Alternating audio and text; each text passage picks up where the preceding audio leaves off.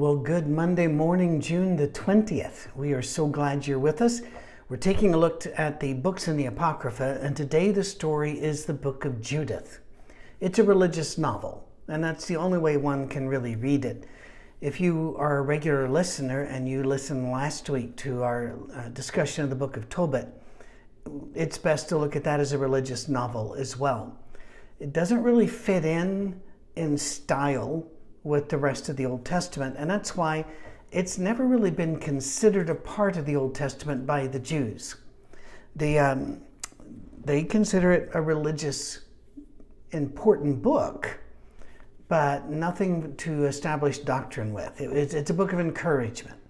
There are other people that'll say, well, it's, it's great as a story, but it can't be scripture because there are historical mistakes in it.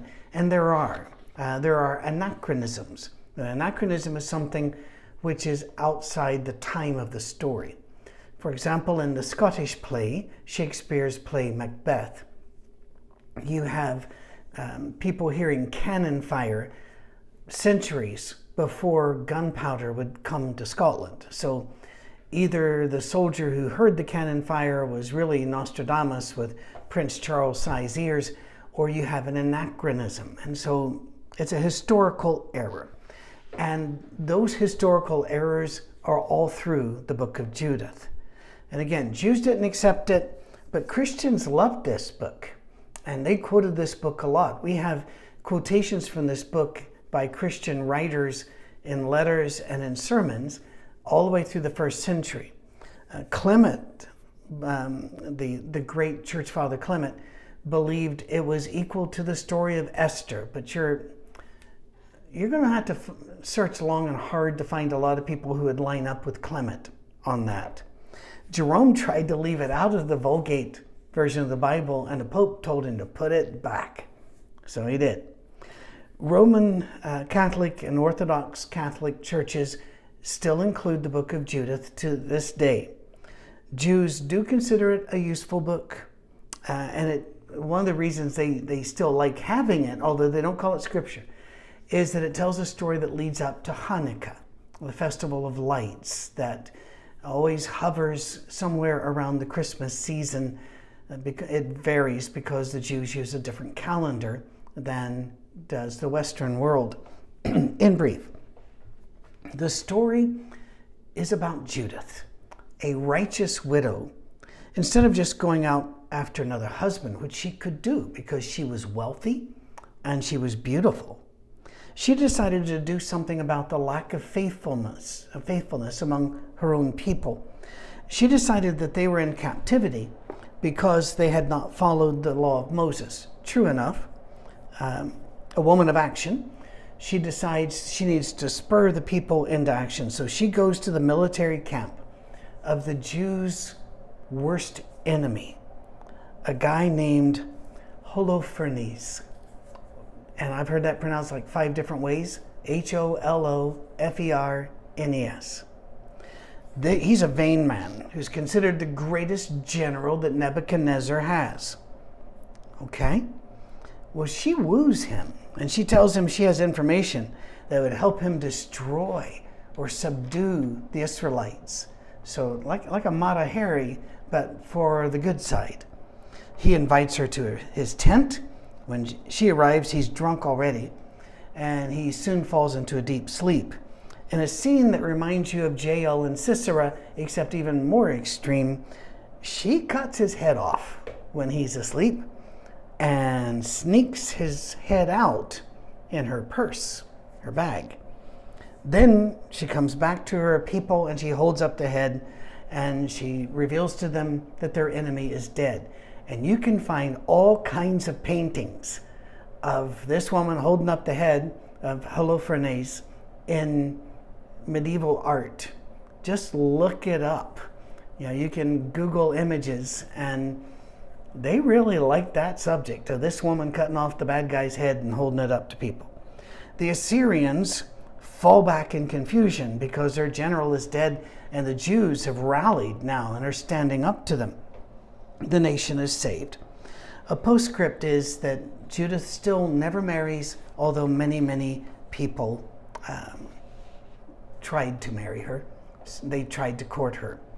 Once again, it's a book that elevates not being married higher than the rest of Scripture does. The rest of Scripture looks upon marriage as a very, very honorable thing and a thing to be sought, unless you're in times of persecution, as Paul brought up, uh, or in, in case of times where you're in and out of prison and always traveling, such as Paul.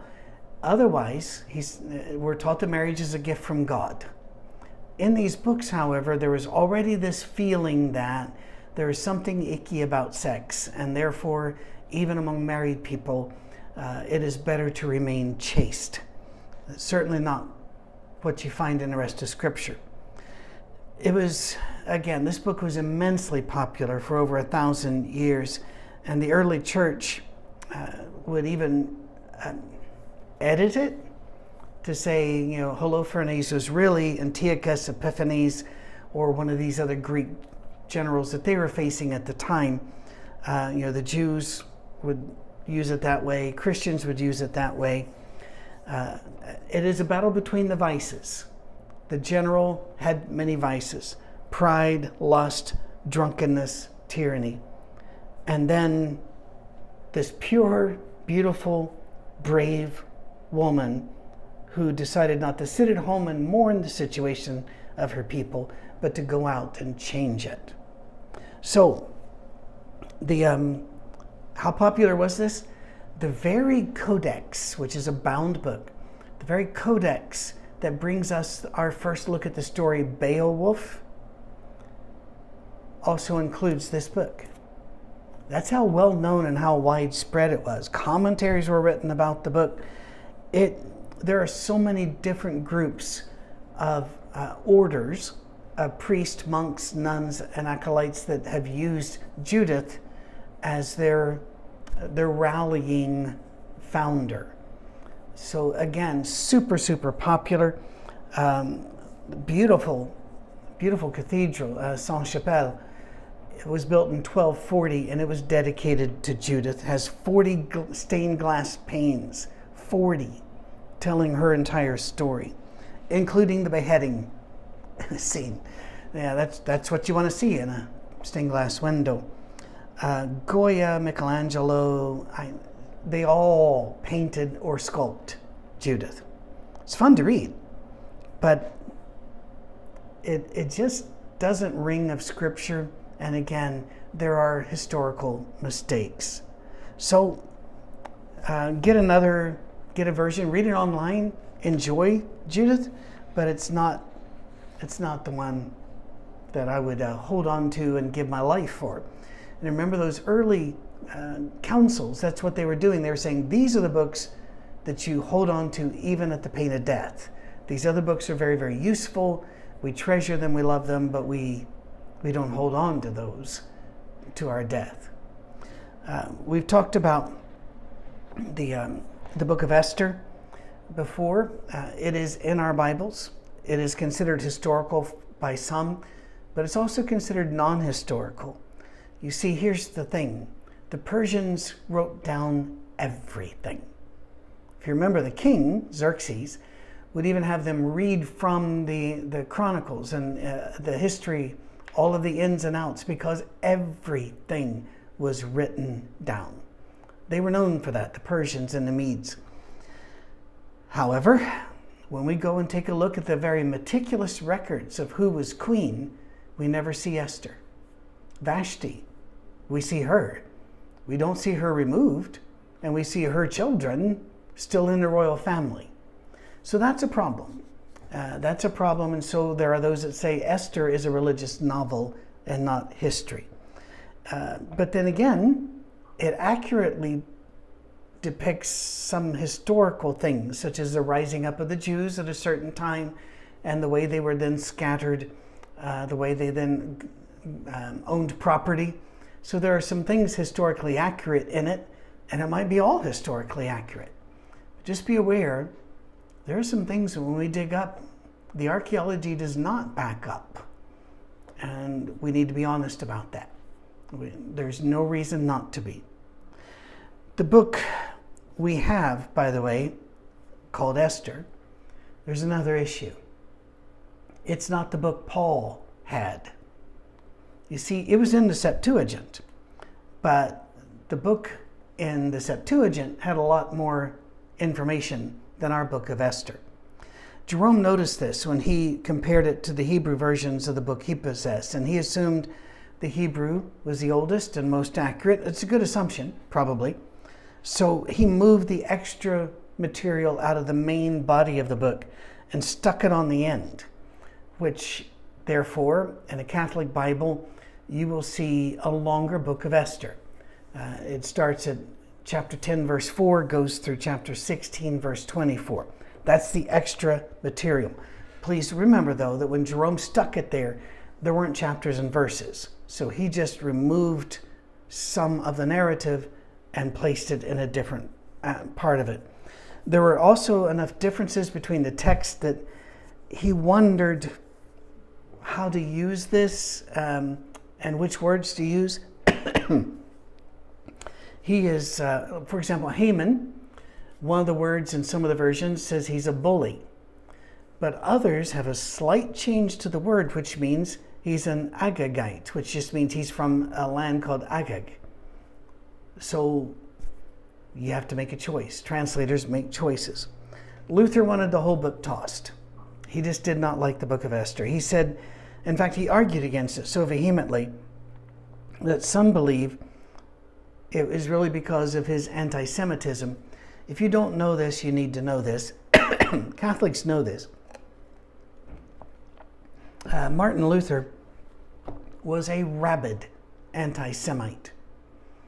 He was also just horribly um, xenophobic toward gypsies, or as uh, they prefer to be called, the Rom, the Roma people. He was all for shooting them down, man, woman, and child. And in Germany of his time, you could go shoot them down. Uh, you, there were there were hunting seasons for them, and there are there are people that wrote these these guys uh, these barons that go out hunting about how they bagged a woman and her child. Martin Luther was also oh, just the words he used to insult Jews. I cannot use. I cannot even illustrate. I can't even say this is what Martin Luther said, or I'd be pulled off YouTube. It's, it's just vile. So it is thought that he, um, he just rejected the book because it elevated the Jews and made them heroes, and he wasn't ready for that. In fact, he used the word Jew as a synonym for the word thief, liar, vagabond. It's just awful. Um, the Roman Catholic Church has clung to the longer version of Esther but they're almost unanimous in saying probably wasn't written by the same author as the book of Esther. Um, so there we are. We're going to read Judith, read Esther, and if you have access to the Apocrypha, which you do online, read the extra material that starts in Esther chapter 10, verse 4, and just have a have a look. See if you enjoy the extra material, if it does anything for you and read the book of Judah, Judith rather, and then go look at Google Images for a while and see all of those really interesting ways to illustrate a sermon story with pictures of a woman holding up a head. All right. I know it's only 13 minutes, 14 minutes, but we try to keep things short, and our next book would make it a little bit too long. So next week, we're going to start with the book of wisdom and that's really its name, but it, uh, to be honest, it has a lot of names. But we'll talk about that next time. Please subscribe. Please share this with others. Uh, we do need to get our contributions up at our safe harbor so that we can continue doing this work. Um, we were aware that uh, all works, after a while, the contributions begin to ease a bit, and we're in that season, especially with all the inflation and the trouble in the world. So if you can help us, thank you. It means the world. Regardless, we're going to be here for you as long as we can be. See you next Monday.